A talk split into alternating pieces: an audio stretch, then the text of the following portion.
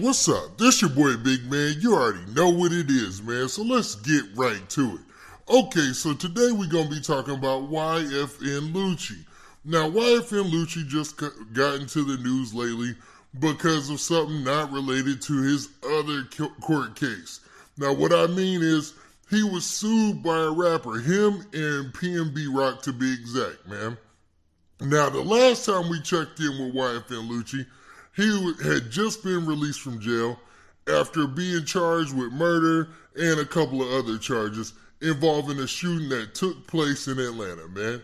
It was a real wild situation and it's gone kind of quiet, man, because, you know, the folks, they were basically coming for YFN Lucci and they got him. He was arrested. I did several videos. They dropped a 911 call that led to the to his arrest. They also, man, posted the fact that he was out on bond. It was a whole bunch of stuff going on with YFN Lucci last month. Or even, should I say, the month before that. Now, the last we heard of him, he got out, and now we're going to be talking about this court case. Now, in the court case, it looks like him and PNB Rock were being accused of taking somebody's song for their hit Every Day We Lit. Now, YFN Lucci and his camp has yet to say anything about this situation, but PNB Rock and them got taken to court, and I'm going to tell you how it went, not in their favor. Now, before we get into the specifics, do me a favor. Make sure you hit that like button, make sure you hit that subscribe button, and man, let's get it. Okay, now that we got that out of the way, let's talk about this YFN Lucci PNB Rock court case. Now, to be honest, it was more directed towards PNB Rock because in the story, it talks about the uh, fact that YFN Lucci might have already made some type of separate agreement for this situation. Now, it doesn't go into any specifics, but this is the case, man. So there's a New Jersey rapper by the name of Rat Boy Cam. Now, Rat Boy Cam was suing PNB Rock and YFN Lucci and he actually won the lawsuit. Now, the lawsuit was a copyright infringement case, and it was over the song Every Day We Lit. Now, for those of you who don't know, YFN Lucci Man was on a tear for a while. He had a whole bunch of hit songs that came out, man, and Every Day We Lit was one of them. Now, it was featuring a Philadelphia rapper by the name of PNB Rock. Now, a lot of you might not be, you know, up on game about PNB Rock even though he's pretty significant in the hip hop game around that time frame. You know what I mean? He's gone a little quiet since then, but you know, during that time, he was really, really lit out here, man. No pun intended. Now, in this lawsuit, it was saying that PNB Rock and and the producer June James had stolen from this New Jersey rapper Rat Boy now, Rat Boy had a song called Everything Be Lit. Now, just off the name, you could tell they're similar. Now, when I listened to both songs, I mean, I kind of heard what was familiar between the two, man, you know, the similarities. But it looks like, man, my opinion doesn't matter because a judge, I mean, basically awarded uh, Rat Boy $1.7 million in a judgment, man. Now, this is what it says in a complex article in the news. It basically says this. It says, in 2018 lawsuit, in a 2018 lawsuit, excuse me, Rat Boy argued that the song Every Day We Lit, on which the three aforementioned artists were featured, is deeply similar to his effort, Everything Be Lit. Earlier this month, Rat Boy's lawyer, Christopher W. Nero, secured a significant copyright infringement victory that netted his client over $1.7 million. Since an agreement was already reached with YFN Lucci, like we said earlier, and Think It's a Game Records, the judgment was made against PNB Rock and the song's producer, June James. Now, this gets really interesting because it, the way that they split it up. So basically, in the judgment, they said this he got over $1.4 million in cash, or he was granted $1.4 million in cash, and close to 268000 in prejudge in prejudgment interest. So a running and a ro- running royalty plus cost and injunction against James and Allen's exploitation of the infringing work. Man, that sounds like they threw the book at PNB Rock in them, man. Because that, yeah, that counts up to about 1.7 million. But then the running royalty and all that and interest, man, that's that's crazy, man. So dude took to social media and a lot of people have been talking about this, right? I seen Say Cheese posted earlier. I seen a lot of different news sources posted. I think Complex News is the closest to this situation. But it looks like and he's behind not not behind, but he doesn't want to do the payments anymore. Yeah, I know that situation for sure. Is there anything? Because I, I, I want to be like really uh, clear on it, but is there a way to help someone who just want to get out of their payments? Yeah, absolutely. So anybody, well, one is take the course and just yeah. enjoy it. That's a fact. So if somebody doesn't want their payments anymore, they don't want to pay their car note, whether they're down in a situation. For example, somebody's in the army, right? They're now getting deployed or on people on reserve. They they're now leaving the country, and your car's now just sitting there. Right. But you still get that email saying the car note's due. Uh, That's the worst feeling in the world. Paying for something that you know you ain't using. Right. Right. Not only that, the car is actually rotting away. Cars are meant to move, so if it's not moving, the parts are going to be real sticky and it's not going to be working real well. So you reach out to a person like that, or a lot of people don't know they can reach out to me directly. If they knew, they would. But the other people don't know that you can either you have a couple options. You can have one of your friends, your brothers or sisters rent out the car for you, or you can use a, a rental car management company that exists to put it on Turo and have your car, car being used for you. But some people say, well, that's my personal car. I don't want to rent it out. And this ain't for you because if you got an emotional attachment to cars, that's the issue in itself my in my course, I teach the mindset of why are we having emotional attachments to these cars? Yeah. The feeling that you get while driving the car only exists while you're driving the car. For sure. And only for like that first year. And, I got a section called buyer's remorse. Yeah. That's the worst. When you buy the car, I'm like, dang. You like the car the first month, second month, then you see the new version of the car next year. Not even next year, six months later. Yeah. Like, dang, that got all the features. like, my, mine don't got all that. Especially when you, get, when you first get a car, you don't eat in your car. Oh, you know what I'm saying? Now your car, uh, your car is so dirty that when you get a, a, a random person who want to ride with you, like, you got to let them know up front, yo, my car, wasn't ready for you. every, every time.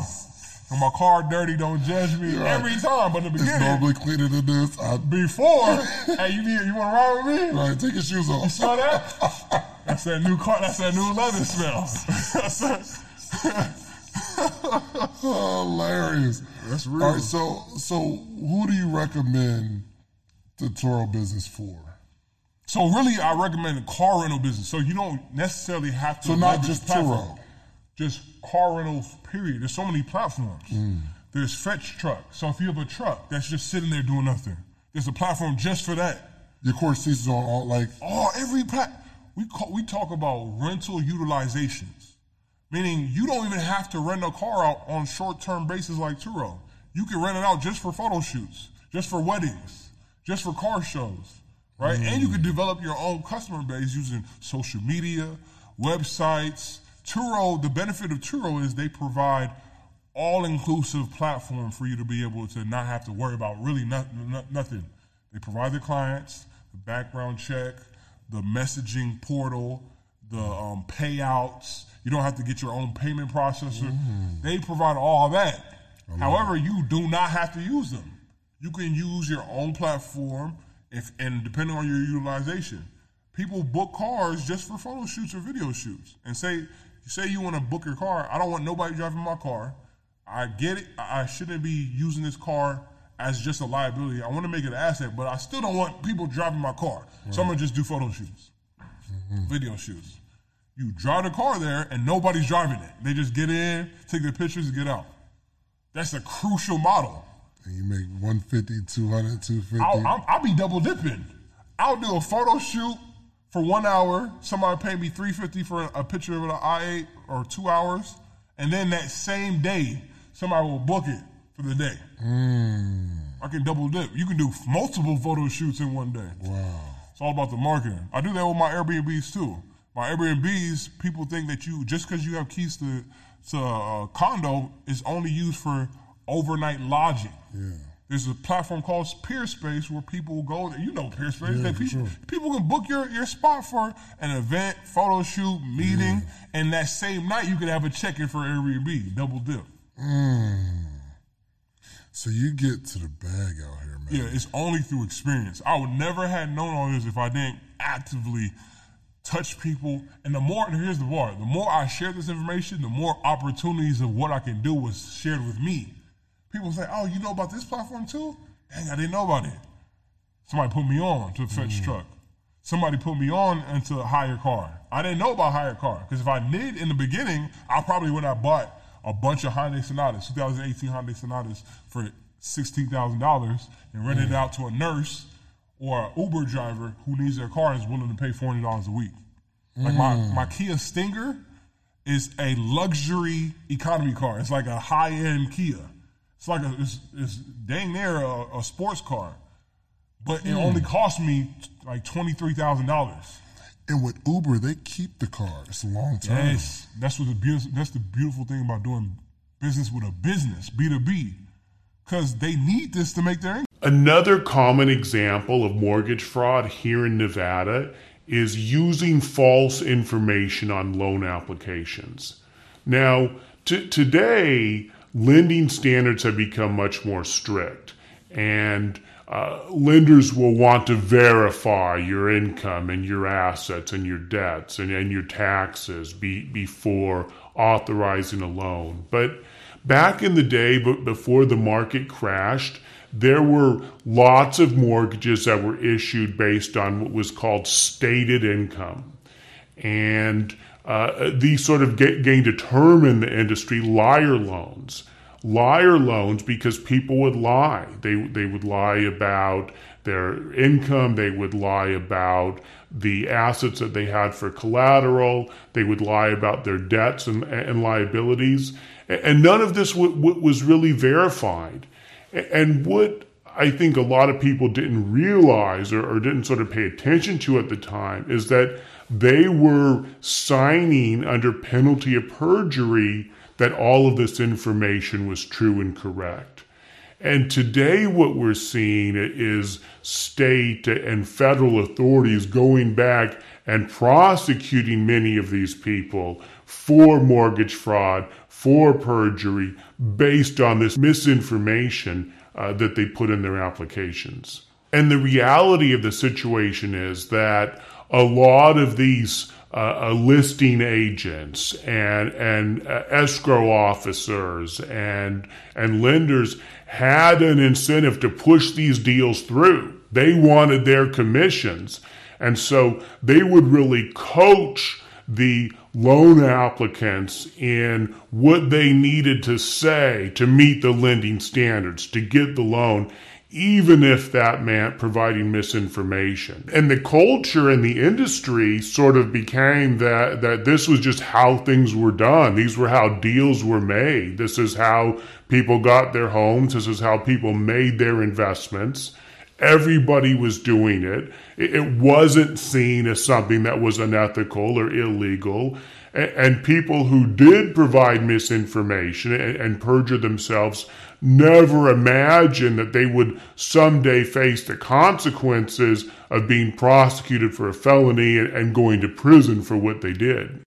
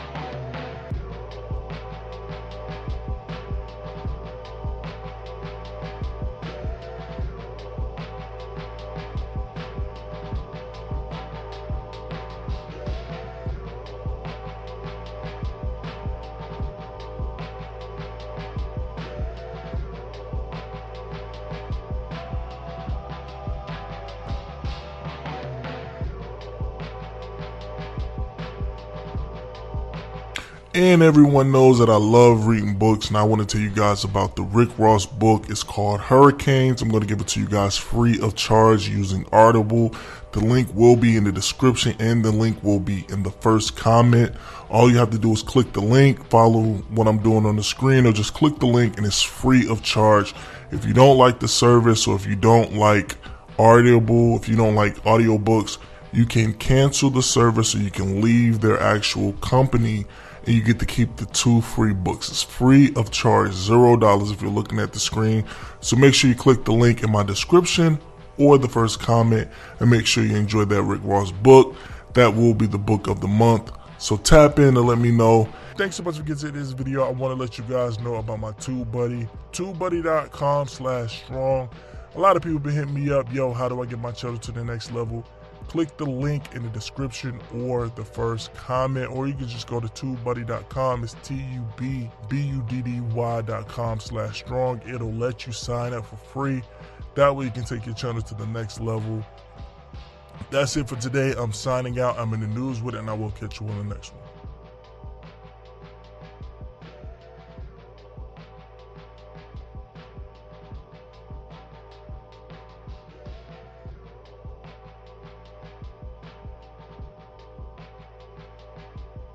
Lil Durk is one of the most notorious rappers in the Chicago drill era of hip hop music. With almost 5 million followers on Instagram, it's safe to say that Little Durk has a solid fan base that isn't going anywhere anytime soon. Durk's melodic style of drill music is a big reason why he stood out compared to other Chicago rappers during his rise to stardom.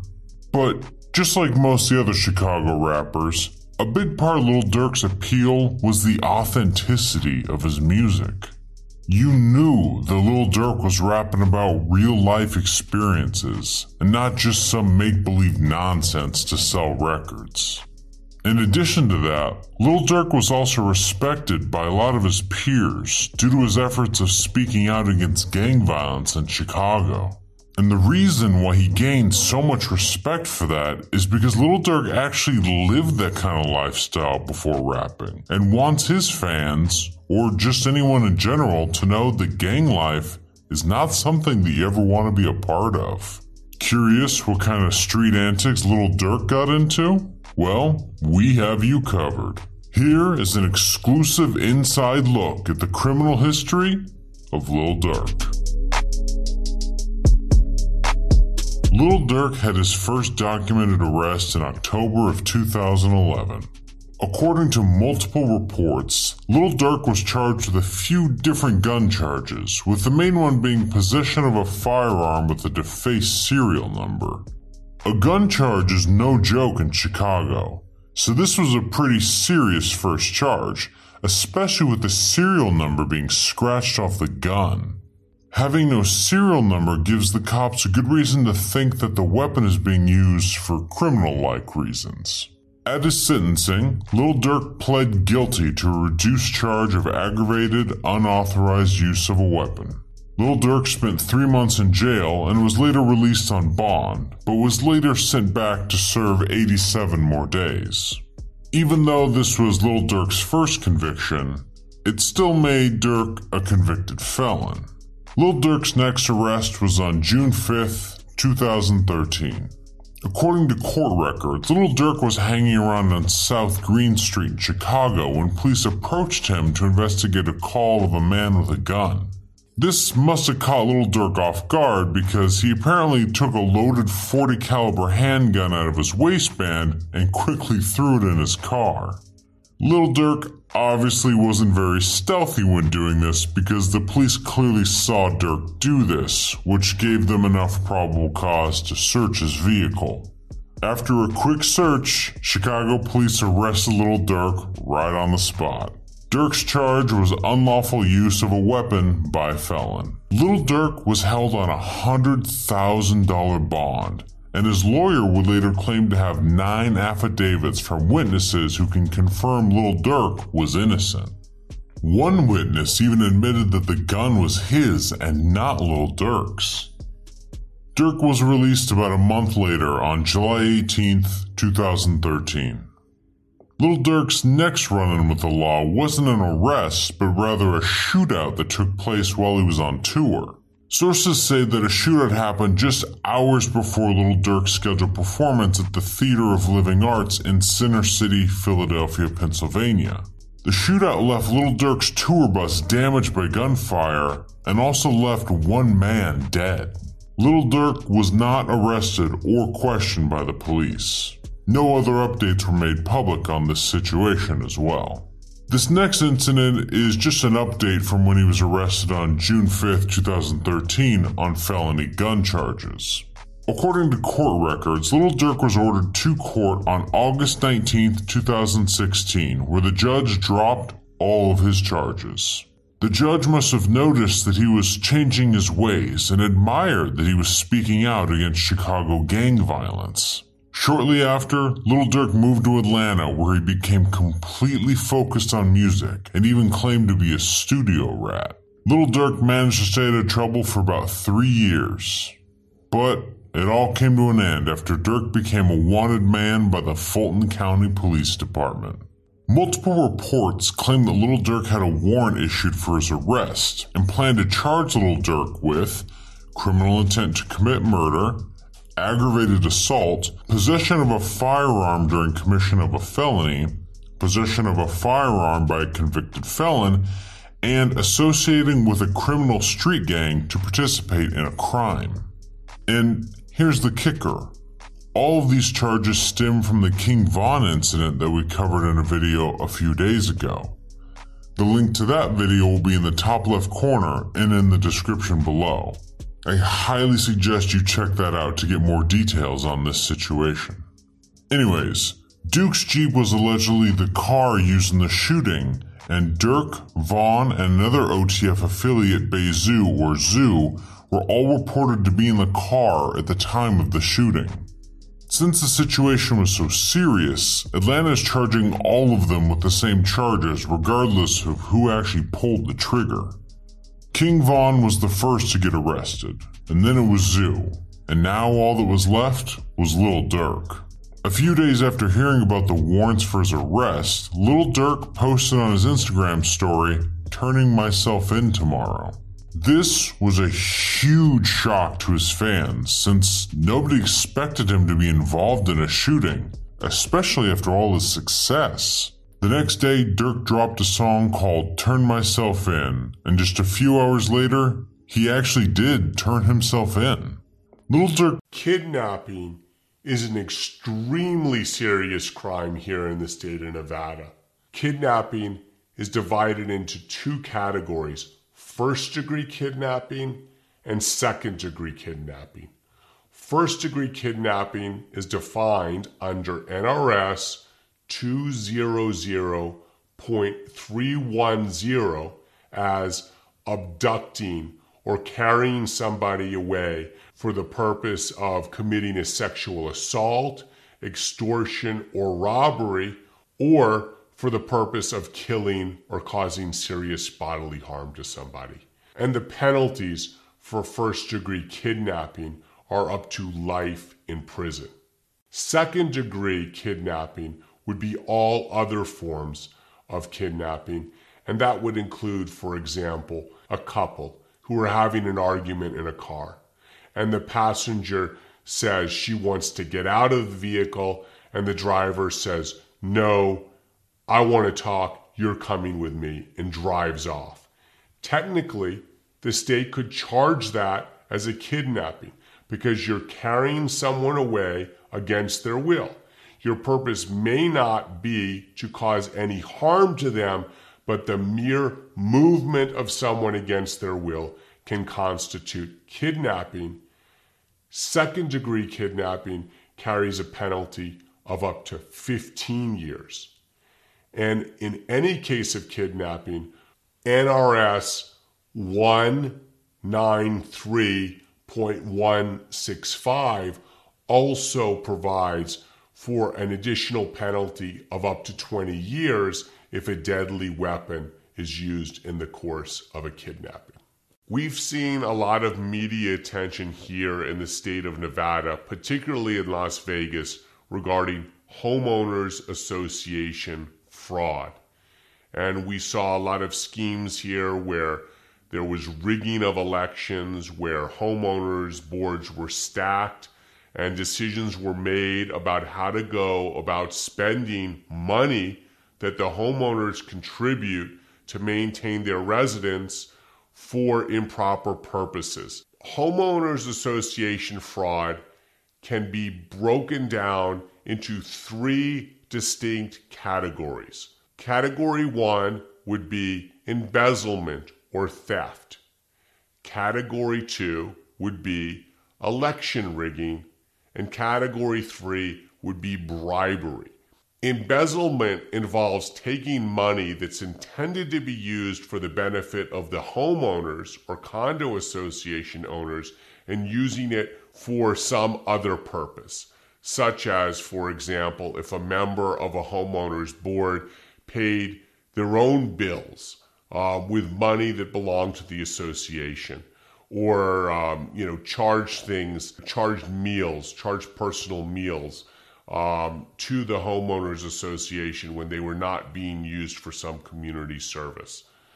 Election rigging has to do with falsifying ballots um, engaging in behavior to manipulate people into voting for certain members of the board uh, in an immoral or unscrupulous manner by offering some types of favoritism or kickbacks. This would be uh, election rigging.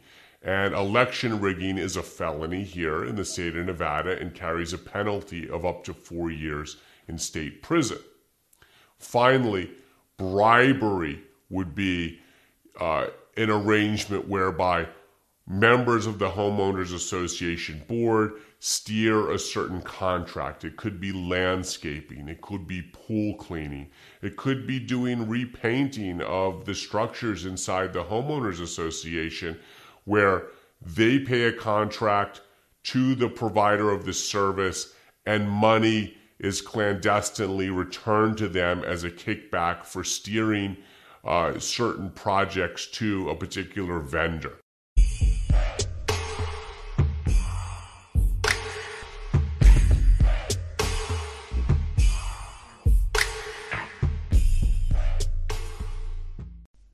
What's up? This your boy Big Man. You already know what it is, man. So let's get right to it. Okay, so today we're gonna be talking about YFN Lucci. Now, YFN Lucci just got into the news lately because of something not related to his other court case. Now, what I mean is, he was sued by a rapper, him and PNB Rock to be exact, man. Now, the last time we checked in with YFN Lucci, he had just been released from jail after being charged with murder and a couple of other charges involving a shooting that took place in Atlanta, man. It was a real wild situation and it's gone kind of quiet, man, because, you know, the folks, they were basically coming for YFN Lucci, and they got him. He was arrested. I did several videos. They dropped a 911 call that led to the to his arrest. They also, man, posted the fact that he was out on bond. It was a whole bunch of stuff going on with YFN Lucci last month. Or even should I say the month before that. Now, the last we heard of him, he got out, and now we're going to be talking about this court case. Now, in the court case, it looks like him and PNB Rock were being accused of taking somebody's song for their hit Every Day We Lit. Now, YFN Lucci and his camp has yet to say anything about this situation, but PNB Rock and them got taken to court, and I'm to tell you how it went, not in their favor. Now, before we get into the specifics, do me a favor. Make sure you hit that like button, make sure you hit that subscribe button, and man, let's get it. Okay, now that we got that out of the way, let's talk about this YFN Lucci PNB Rock court case. Now, to be honest, it was more directed towards PNB Rock because in the story, it talks about the uh, fact that YFN Lucci might have already made some type of separate agreement for this situation. Now, it doesn't go into any specifics, but this is the case, man. So there's a New Jersey rapper by the name of Rack Boy Cam. Now, Rack Boy Cam was suing PNB Rock and YFN Lucci, and he actually won the lawsuit. Now, the lawsuit was a copyright infringement case, and it was over the song Every Day We Lit. Now, for those of you who don't know, YFN Lucci Man was on a tear for a while. He had a whole bunch of hit songs that came out, man, and Every Day We Lit was one of them. Now, it was featuring a Philadelphia rapper by the name of PNB Rock. Now, a lot of you might not be, you know, up on game about PNB Rock, even though he's pretty significant in the hip hop game around that time frame. You know what I mean? He's gone a little quiet since then, but you know, during that time, he was really, really lit out here, man. No pun intended. Now, in this lawsuit, it was saying that PNB Rock and and the producer June James had stolen from this New Jersey rapper Rack Boy.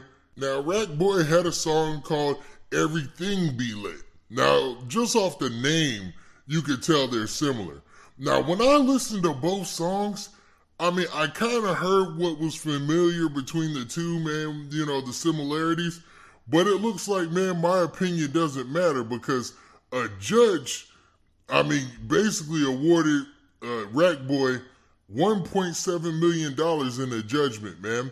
Now, this is what it says in a complex article in the news. It basically says this. It says, in 2018 lawsuit, in a 2018 lawsuit, excuse me, Rack Boy argued that the song Every Day We Lit, on which the three aforementioned artists were featured, is deeply similar to his effort Everything Be Lit Earlier this month, Rack Boy's lawyer, Christopher W. Nero, secured a significant copyright infringement victory that netted his client over $1.7 million.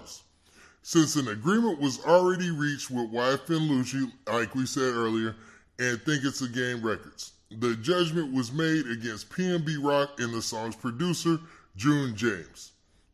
Now, this gets really interesting because it, the way that they split it up.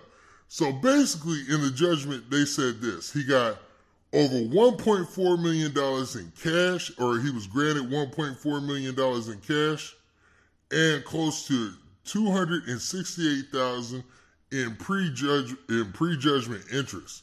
So a running and a ro- running royalty plus costs and injunction against James and Allen's exploitation of the infringing work. Man, that sounds like they threw the book at PNB Rock in them, man. Because that, yeah, that counts up to about 1.7 million. But then the running royalty and all that and interest, man, that's that's crazy, man. So dude took to social media and a lot of people have been talking about this, right?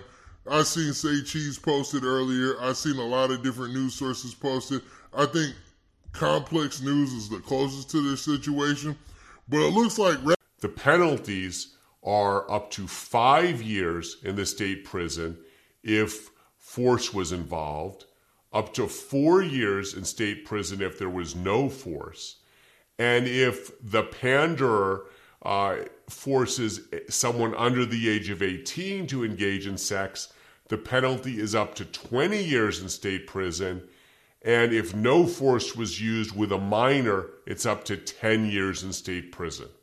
Additionally, the fines can be very severe, up to a half a million dollars for someone convicted of pandering. There are a variety of circumstances in which self defense may become an issue in a criminal case.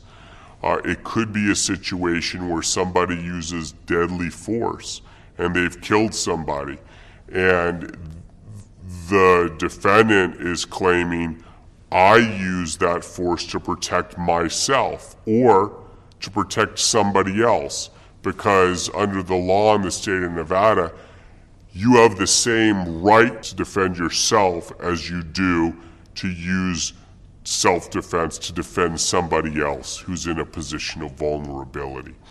Additionally, under the law in the state of Nevada, you have the right to use deadly force against a burglar that comes into your home with the intent to commit a felony or cause substantial bodily harm to somebody. We represent a lot of people involved in disturbances, fistfights. Often alcohol is a factor, but it's very common in Las Vegas. People are coming to have a good time, and sometimes, you know, things get out of hand uh, and people get into fights when they're out trying to have a good time. Um, it's not uncommon in those situations for the police to come and just arrest everybody and charge everybody with a crime. Uh, however, there's nothing in the law that says that you have to tolerate someone else's abuse. So if somebody else is physically aggressive with you, um, you have the right to defend yourself. So if you've been charged with a battery and that battery stemmed from some type of, of, of quarrel um, where you felt legitimately that you had to defend yourself and used physical force in doing so, um, it's important that you hire an attorney that will aggressively defend you and assert your right to self defense in order to either uh, convince the prosecutor to drop the charges altogether or uh, to win your case uh, with a self defense argument at trial. Another area where self defense can come into play is with relate in relation to battery domestic violence, a quarrel between, for example, a husband and a wife. Um, often it's a neighbor that calls the police. The police come, they may hear arguing back and forth. In Nevada, most often it seems that law enforcement tends to arrest the, the person that got the worst of it. So that if somebody has a mark, the presumption is, well, the other party was the aggressor, the other party should be taken in. But it doesn't always work out that way. It could be that, um, that the person that has the injury is the one that started the fight. And it's not always the man that, that does the battering. Sometimes, um, you know, a woman might throw something, or a woman might swing at, punch her domestic partner. And the, the man might simply be responding or defending himself. In those situations, self defense certainly may come into play, and an aggressive uh, defense attorney will assert that uh, you were only you you know you were exercising your right to self uh, you, to, to defend yourself, which is which is perfectly lawful. I'm attorney Michael Becker with the Las Vegas Defense Group. If you or a loved one has been charged with a criminal offense in Las Vegas or throughout the state of Nevada, trust in me and my legal team to get your case dismissed or otherwise negotiate a resolution that causes minimal harm to you in your future. The majority of automobile searches involve situations where a driver simply consents to the search of his vehicle. You, as the owner of a vehicle, have the absolute right to not consent to a search of your vehicle. If law enforcement believes they have probable cause, they may choose to search your vehicle without a warrant, or they may choose to detain your vehicle to such time as they can get a warrant from a judge for permission to search the vehicle. But if a law enforcement officer asks you for consent to search, you have the absolute right to say no. They may try to tell you, look, we're going to get a warrant. All you're doing is delaying the process. And only you can decide whether, under those circumstances, you wish to consent rather than avoid delay. My suggestion is to simply say no when asked by law enforcement for permission to search your vehicle and instead call your lawyer right away and get a cashier's check and go home. I just pulled my money off my credit card and I got reward points because I was on a cruise ship. So since you're on a cruise ship, you get five points per dollar. So since I'm on a cruise ship, I get five points per dollar. I literally got chips with the room key. I could max every card out if I wanted to and go home with the cashier's check if I needed to use it to invest, whatever I needed to do. And I still accumulated the reward points. So if I needed to go buy a house, I literally can go on a cruise three days for 200 bucks, go pull off 50,000, come home with cashier's checks and go do my investment. But you so you that's, this guy is dangerous. nah, so wait, so when you take the twenty, nah, no joke. So when you take the twenty, you are paying the twenty back, but you are redeeming the rewards points that come with spending that amount of money. You can keep the reward points. That's the perks and benefits of having credit. Um, and that's one of the main perks and benefits of having credit. I tell people is that credit cards versus debit cards is that you spend your cash, you get nothing back. You don't get big interest from letting it sit in the bank, right? But what? How do we actually use the bank to for a benefit? What do we get from the bank? Like, and one of the things is that why they incentivized it was the reward points. But a lot of people in our community don't have that information and know how to use the incentives that they give us.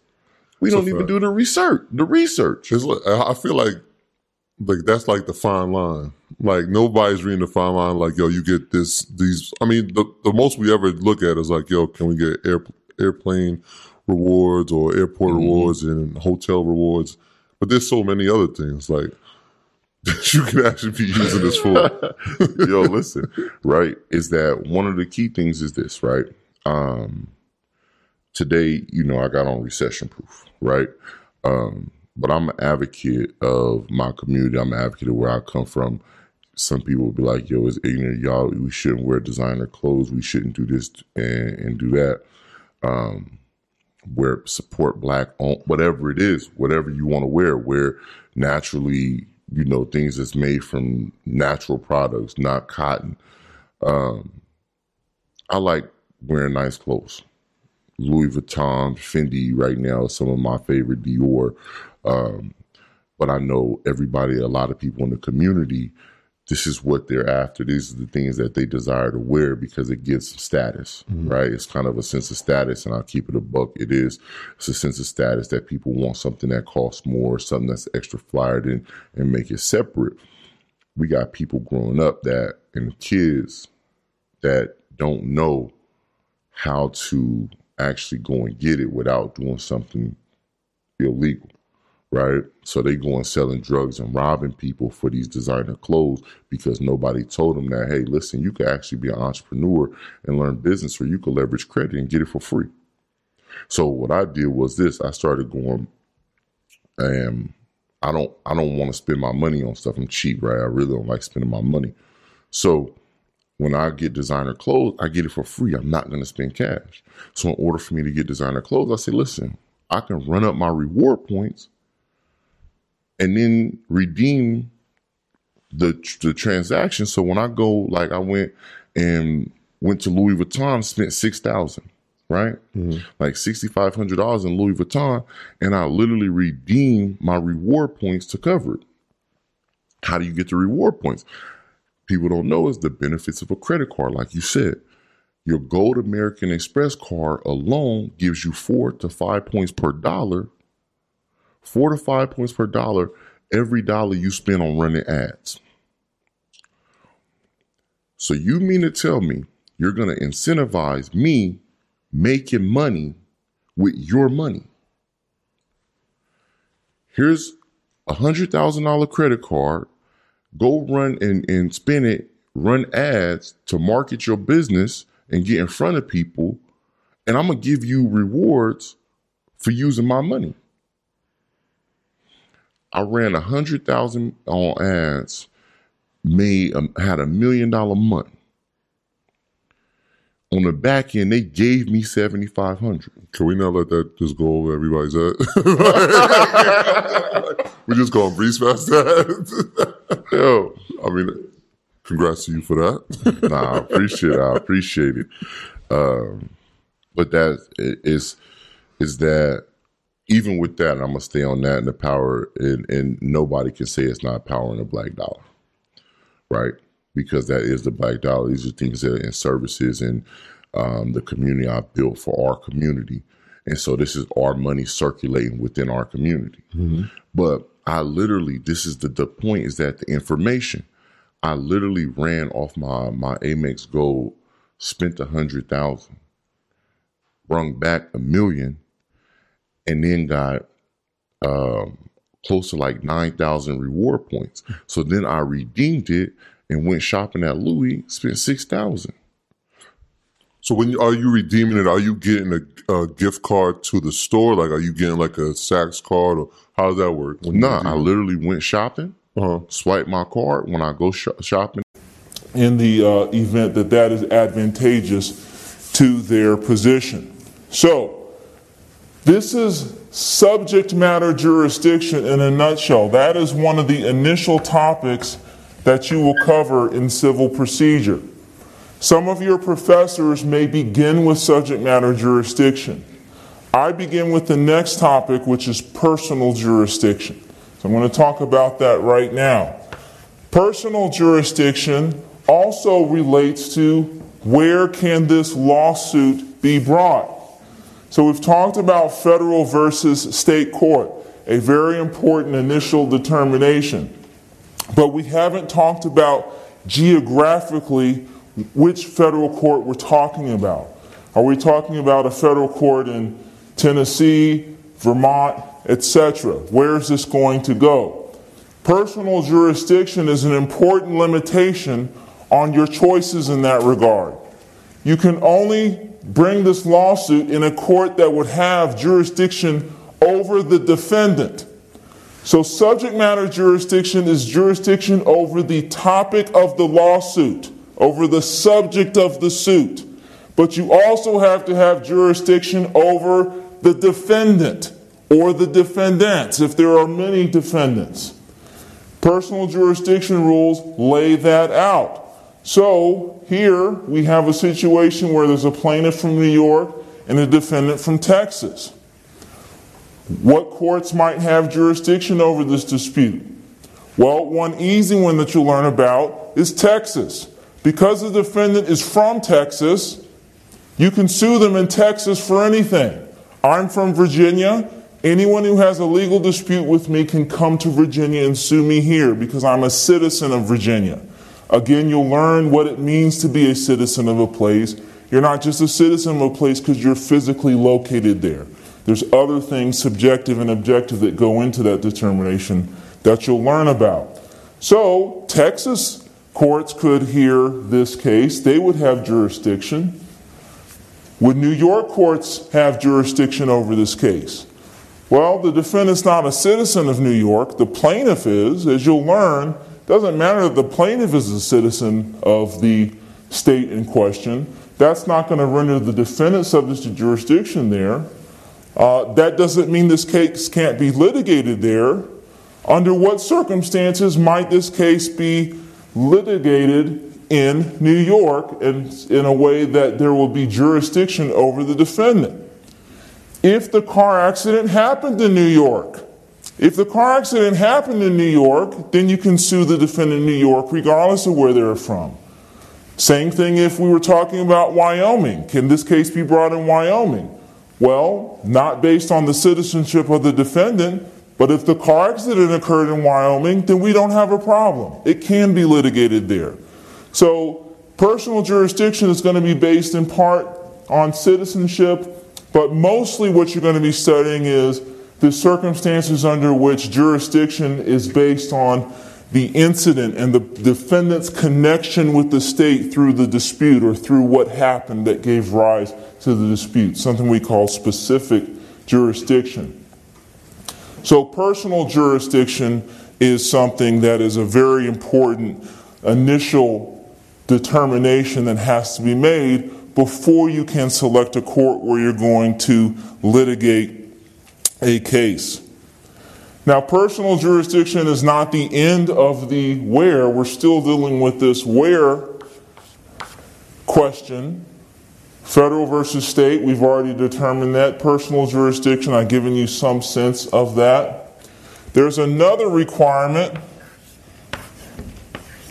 and this is called venue. Now, you would think we've done enough to figure this out. All right, I've got to federal court. Now I know I can go to Texas because the person's from Texas. That's not good enough. Why not? Because if we're in federal court, there are four districts in Texas. Texas has four federal districts. New York has four federal districts. California has four federal districts. Virginia has two federal districts. Some states only have one district, like Delaware, Maryland. So, venue is based on congressionally enacted statutes, and that tells us which district among all of the 94 federal district courts we can use to bring this case. So I may have personal jurisdiction throughout Texas over this person, but I need to know which district to go to. We're talking about an individual defendant here who's from Texas. We would need to know which part of Texas he is from. Taking Virginia as an example, I live here in Charlottesville. This is in the Western District of Virginia. So if someone wants to sue me in federal court, there's citizenship in Virginia. So Virginia state courts and federal courts would have personal jurisdiction over me throughout Virginia.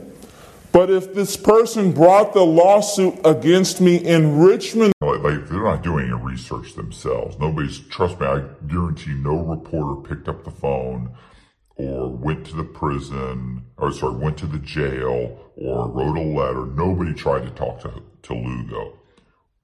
Doesn't even matter. The point is, is most of these newspaper uh, newspapers will just get this art or this press release from the U.S. attorney and just rewrite it. And so I read uh, like three articles, but they're all basically the same. They have a little bit different information, you know, slightly different, but it's all pretty much the same. So here's what apparently Lugo was doing. Because it, you can't go open a company. So, you know, you can't open a company and then turn around and apply for a PPP loan. Because the IRS is, or whoever's handling it is going to go, the COVID Relief Foundation or fund or whoever's handling it, they're going to look at your application and they're going to say, this thing was open two weeks ago. How is it you have 30 employees that you need $500,000 to continue to pay? That's just that, that that's not how it works. So you have to get existing companies, and sometimes those existing companies have to have filed taxes. So it sounds to me like what Lugo did was he went and he got. Now keep in mind, a lot of these times you can get these companies. Uh, you can buy a comp. You can go online and buy a company that's been in existence for years. So it's like a, it's like a shell company. And so you go buy a company that's been in existence for years, or you can go to, um, you can go to the uh, um, Secretary of State's websites for most states. And if somebody has a corporation that was open 10 years ago and maybe they paid their fees for two years and then they stopped and the, the company's inactive, you can typically go and just pay the back payments, the back fees, the annual fees on those companies and take that company over. So now, then if you really get creative, you could actually file back taxes for the company. You don't have to pay in. You just have to file. So sounds to me like what he's doing, what he did was he Lugo's not that smart, though, by the way. He's not going to figure all that out. What he's most likely did, and what it basically seems like it says in most of these articles, is that he went to one, a couple of companies that he already owned, and he applied for PPP loans in those companies' names, saying, hey, I have employees that I have to pay, and um, the company's been around for so many years, and I have 10 employees and I need $300,000 or $100,000 or whatever the amount of money is. And I need that money to pay my employees. And they, they then say, okay, well, the company's been around for five years. I can see that it claimed taxes last year, and okay, give them the money. So it's like it's just boom, they're just giving them the money. He did 70 companies. He applied for loans in, the, in for 70 different companies, and it based on what the uh, articles say, it sounds to me like what he did was he went to friends and family and probably probably friends of his family, like you know, a friend of a friend, anybody that he knew that owned a company, or he could get to you and you know somebody that owns a company, you know, I'll give them this much and I'll apply for the PPP loan because he's having success. And he probably goes and says, no, no, you don't understand. You just, here's how it works. And, you know, you put it in such a way that it makes that sound like, look, you're going to get a hundred thousand dollars. I'm going to give you $20,000. I'm going to do all the paperwork and you're not going to have to pay these people back at all. So it's a free $20,000, whatever that's, whatever his agreement with those people is are. Because let's face it, he's not, they're not going to do it for nothing. Well,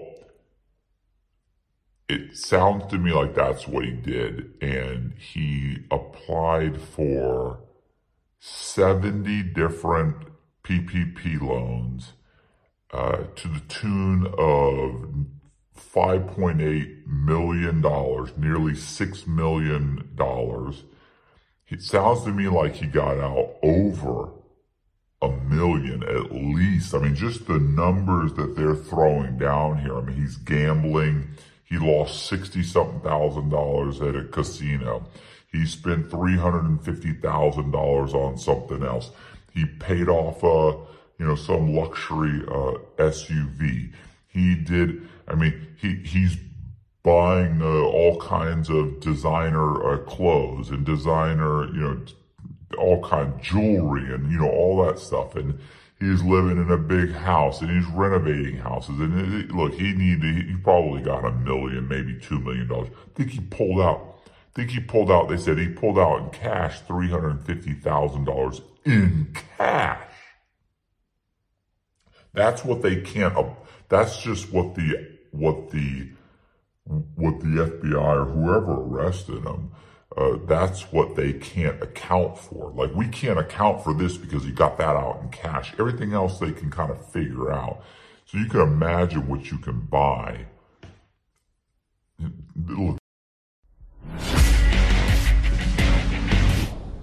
Today's question comes from Stephanie in Nevada.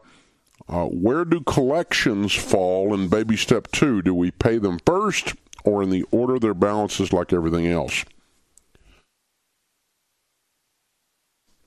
If you've got outstanding defaulted bad debt, set that aside. You're not paying on it anyway. And figure and finish your debt snowball in baby step two that is your regular active debts, things you're paying payments on. List your debts smallest to largest, pay minimum payments on everything but the little one, and work your way right down that list. Now, once all of your active debts are gone, then take all of your defaulted in collections that you're not paying payments on debt, inactive debt, and list its smallest to largest. Only we're not going to pay them payments. We're going to just pay them off smallest to largest. Now, if it is a small debt under $300, you call them up. You get in writing by email or something like that what the balance is, not verbal over the phone. It's an old debt. You don't want to send them $275 from a six month ago bill and then them come back and say we owe, you owe us $1,275 because we added late charges and they will do that kind of crap. So every time you have an old debt, before you pay it, get in writing what it is. Now, if it's a small one, just pay it. So you knock out the little mosquito debts, the $52, the whatever debt, right? all the little mosquitoes flying around your head. Knock those out. Then, when you get to the larger ones, then you call them up when you've got a little bit of money and you make them an offer and say you owe them $3,000. They say you owe them $3,000. You look it up and go, my goodness, that was $1,000 on a credit card. They sure have added a lot of late charges and a lot of gotcha fees, a lot of collections fees to that. So I'm probably going to offer them $1,000 on that $3,000 in quotes balance, but it was originally a 1000 bucks. So I'm probably going to offer them about what you are you originally owed or maybe even less, but pennies on the dollar, 25, 30 cents on the dollar. In cash as an offer. Do not give them any money unless you get the agreement to the amount that you want to pay in writing. And you'll have to work your way through that, argue your way through that. It's not easy. Never send collections people money if you don't have the amount in writing first. You can tell they are lying if their mouth is moving. There are one or two good people in the business, and the rest of them are scum.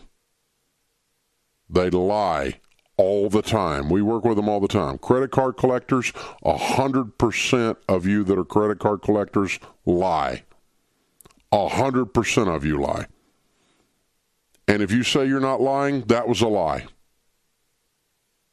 It's that simple. So that's who you're dealing with. Now you owe money and you didn't pay your money. So we're, you know, we're not giving you like a pass here.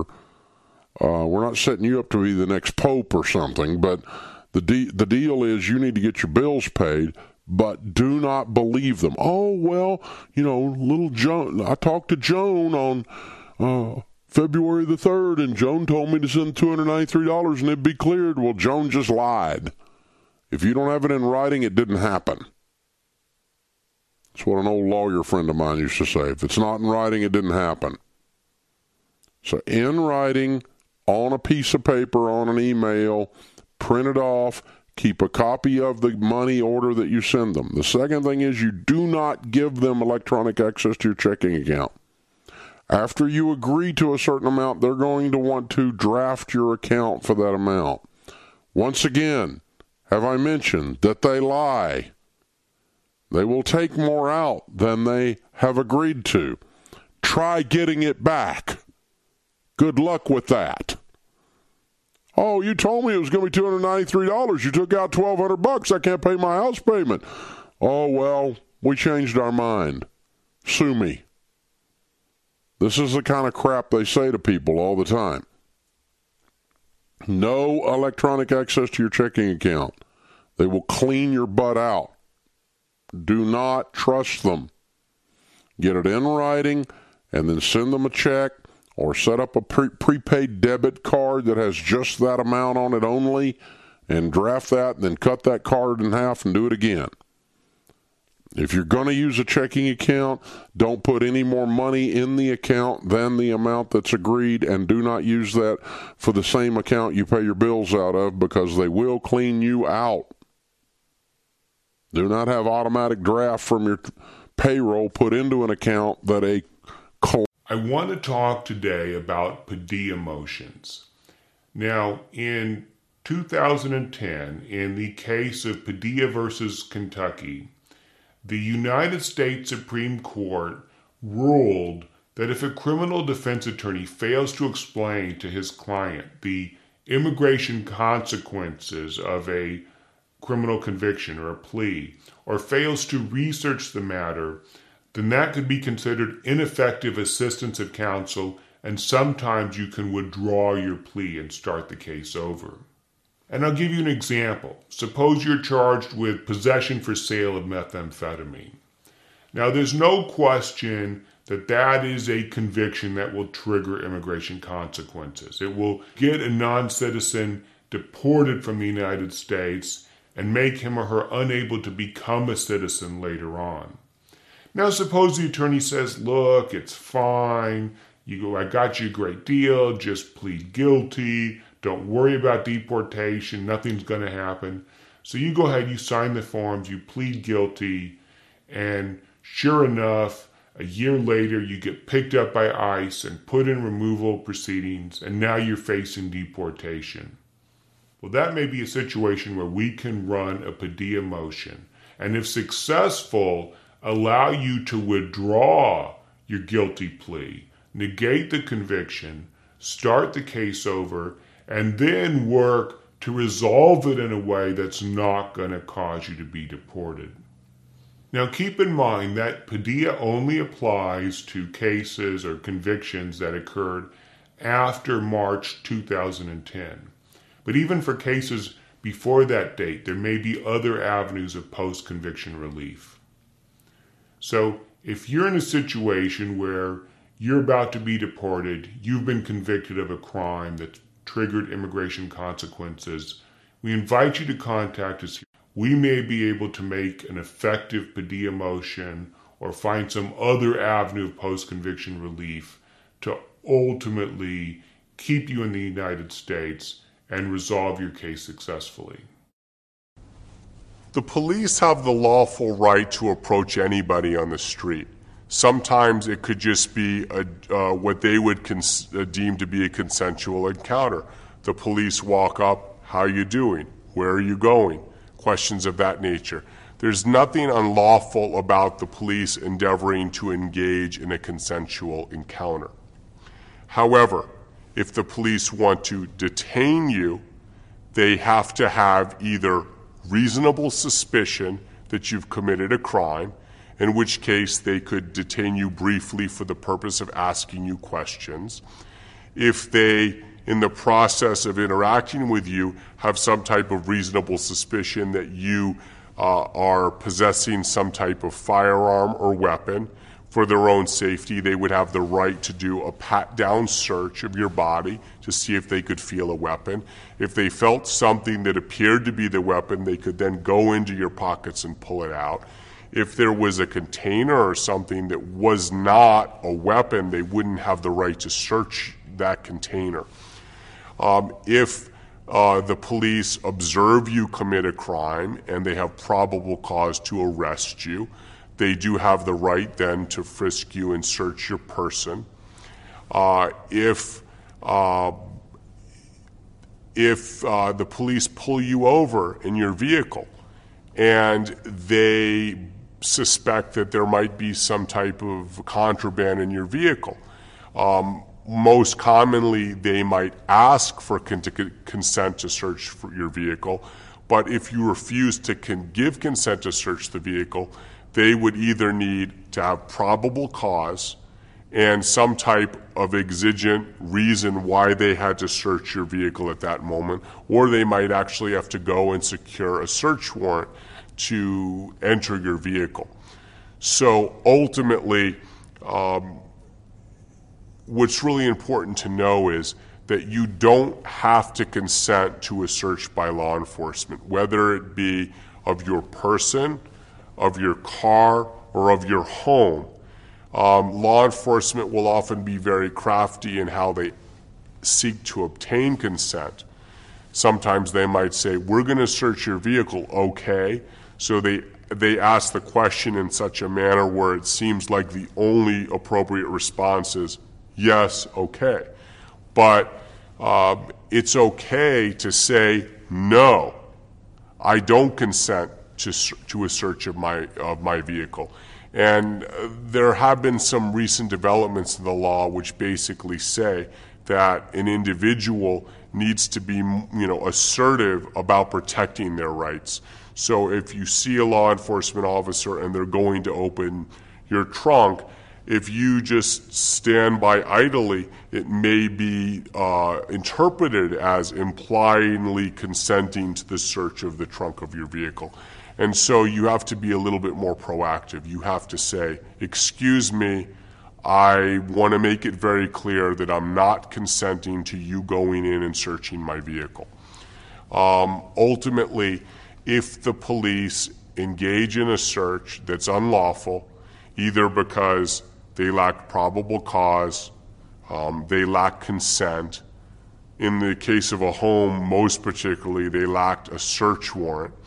Then you can file what's called a motion to suppress.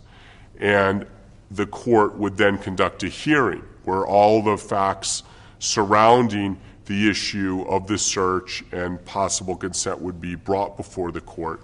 And it would be the burden of the state at that point to prove that the search was lawful.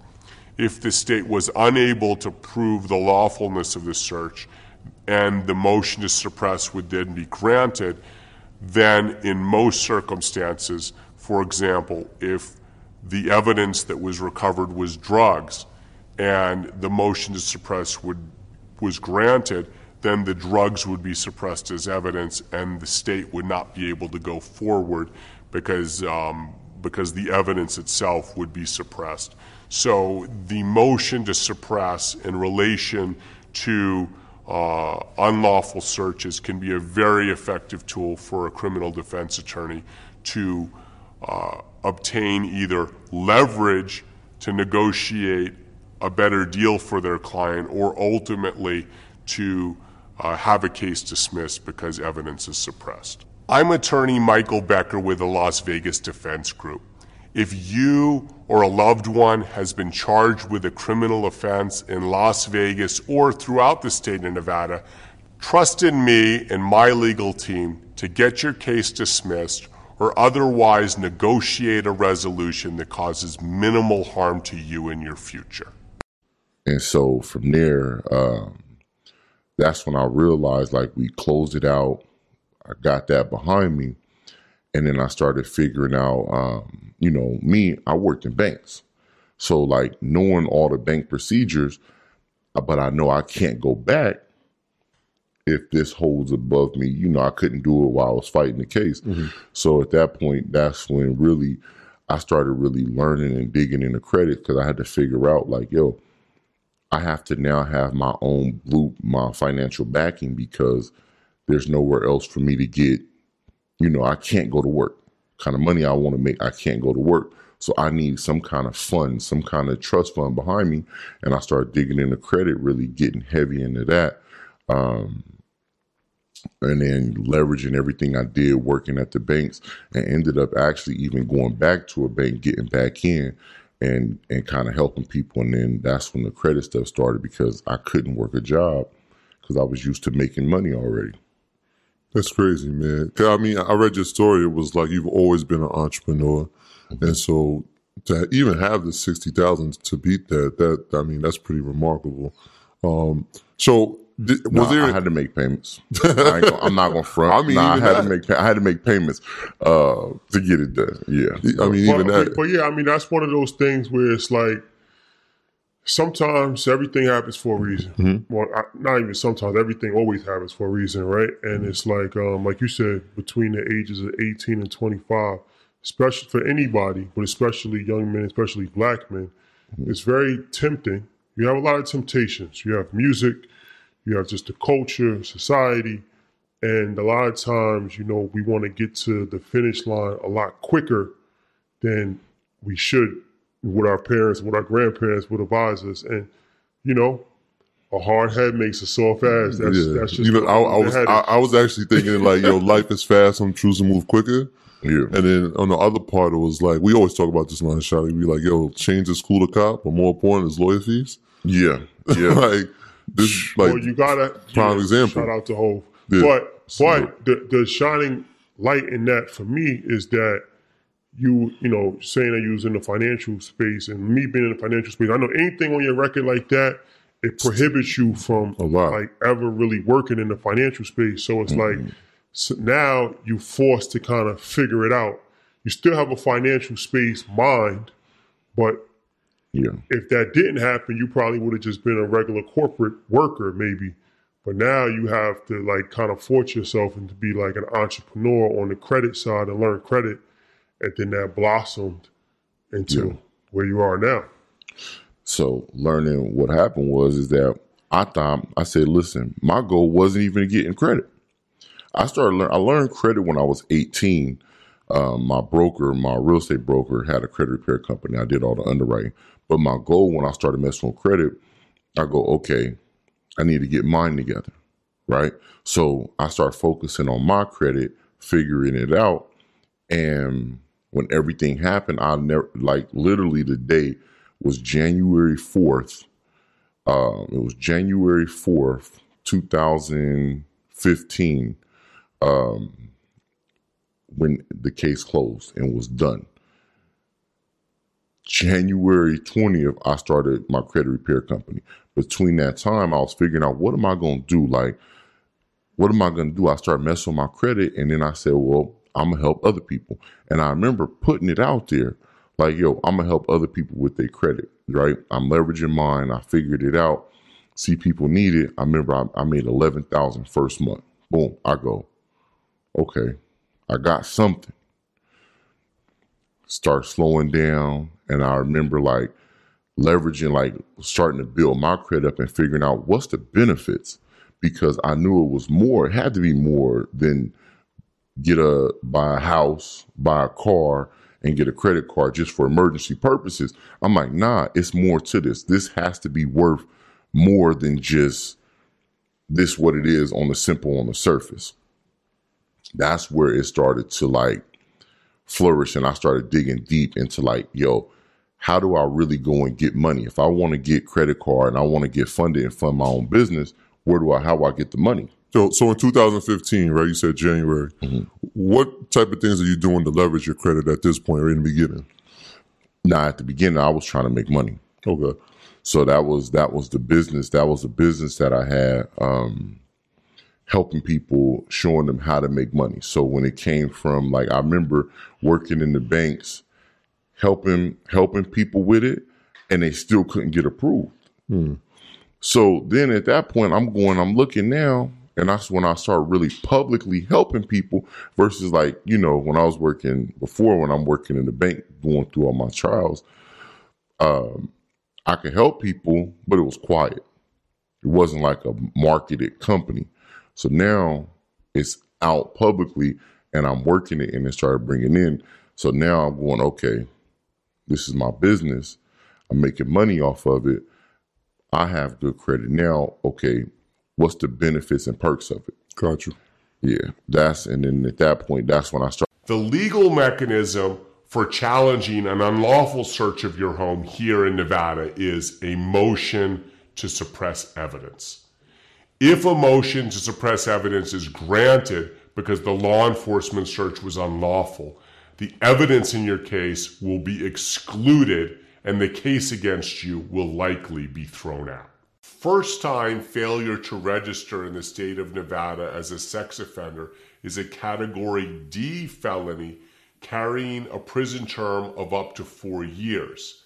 Failure to register for a second time or more in the state of Nevada is a category C felony, which carries a prison sentence of up to five years.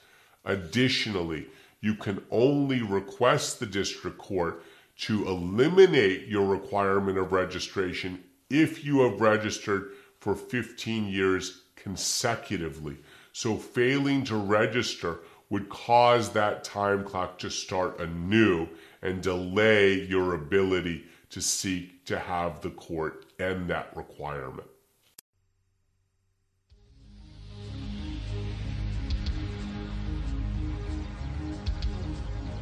You're watching FJTN, the Federal Judicial Television Network.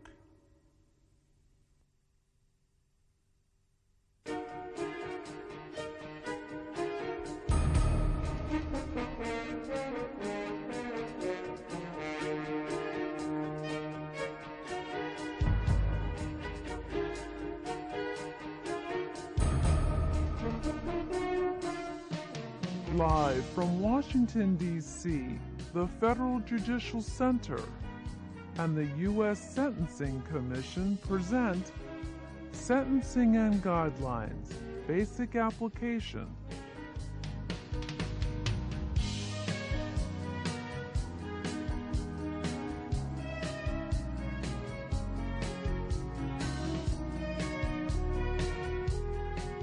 Here is your moderator for today's program, Nancy Filsuf. Hello. As you just heard, I'm Nancy Filsuf, and I'm a Senior Education Specialist for the Federal Judicial Center. Welcome to this afternoon's broadcast on Sentencing and Guidelines Basic Application. Uh, this is actually a third in the series of broadcasts on sentencing and guidelines that has been presented by the Federal Judicial Center in partnership with the United States Sentencing Commission. Let me tell you a little bit about this broadcast. We're going to be um, broadcasting for approximately two hours, and at that midpoint, we'll probably have a five minute break. Now, let me tell you more about the broadcast. What, we what we're going to do is a major portion of the broadcast, we are going to be showing a videotape of a training program that the United States Sentencing Commission uh, presented in Clearwater, Florida, not too long ago on basic applications. So, what we have done is we have divided this tape into four segments. And in between the segments, we have experts from the Sentencing Commission that we will introduce to you in a few minutes. And they will provide commentary on the segments and also they will answer your questions that you will be faxing in um, during the pro- program broadcast. I'll give you the fax number in just a few minutes. Also, I want to show you that we have some information that you can find about the broadcast on the Federal Judicial Center DCN website. And there's a lot of very good information about the Sentencing Commission in here. So I really urge you to get this information if you haven't already done so. Also, in this packet, you will notice that we have provided for your convenience a fax form that you can use when you are faxing in your questions to us. Now, before I forget, let me give you the fax number. It's 1 800 488 0397. Also, this program has been approved for Continuing Legal Education Credit, or CLE, and you can find out how to apply for this credit also by going to the Federal Judicial Center DCN website. I believe I'm finished with my announcements. What I'd like to do is to introduce to you my colleagues from the Sentencing Commission. First of all, we have Rusty Burrows, who's the principal advisor in the commission. And we also have Rachel Pierce, who is an education and sentencing practice specialist. And both are from the Office of the Education and Sentencing Practice. Well, Rusty and um, Rachel, welcome to the program. I'm so glad you're here today. Thank you so much, Nancy. And I know that you do have some comments that you want to provide to us before we start the first segment. So, Rachel, why don't you start first? Thank you, Nancy. Good afternoon. On behalf of the Sentencing Commission, I'd like to welcome you to Sentencing and Guidelines Basic Application.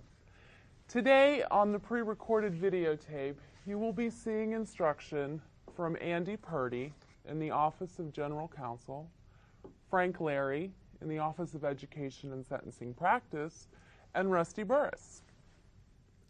As, as Nancy mentioned earlier, this videotape was originally taped at the 8th Annual National Seminar on Sentencing Guidelines, which occurred in Clearwater, Florida in 1999.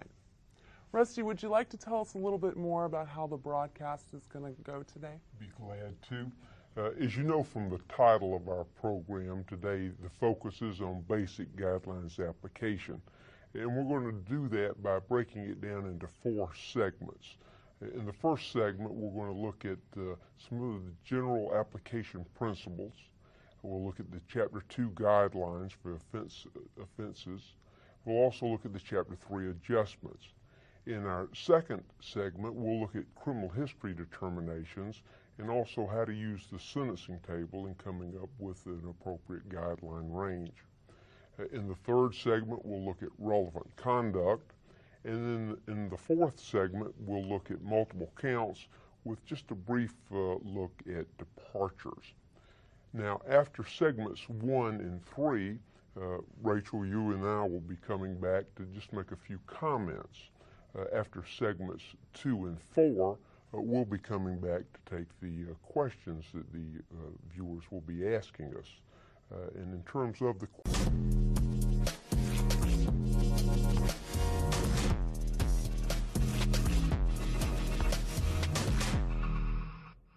of getting the charges reduced or dismissed, or avoiding being a sex registrant. Absolutely. As a matter of fact, when I defend people who are charged with possession of child pornography, the greatest challenge is often an emotional one, getting them ultimately to reconcile their behavior, to forgive themselves. Sometimes, in fact, the courts are more forgiving than the individual. We often get results where a person is placed on probation, has uh, no jail time, and is ultimately able to clear the child pornography charge off their record. And here at Las Vegas Defense Group, we've had a lot of success in doing that. Absolutely. I'm Michael Becker, an attorney with the Las Vegas Defense Group. If you're under investigation for possession of child pornography, call me and we'll talk about what we can do to get your charges reduced or dismissed.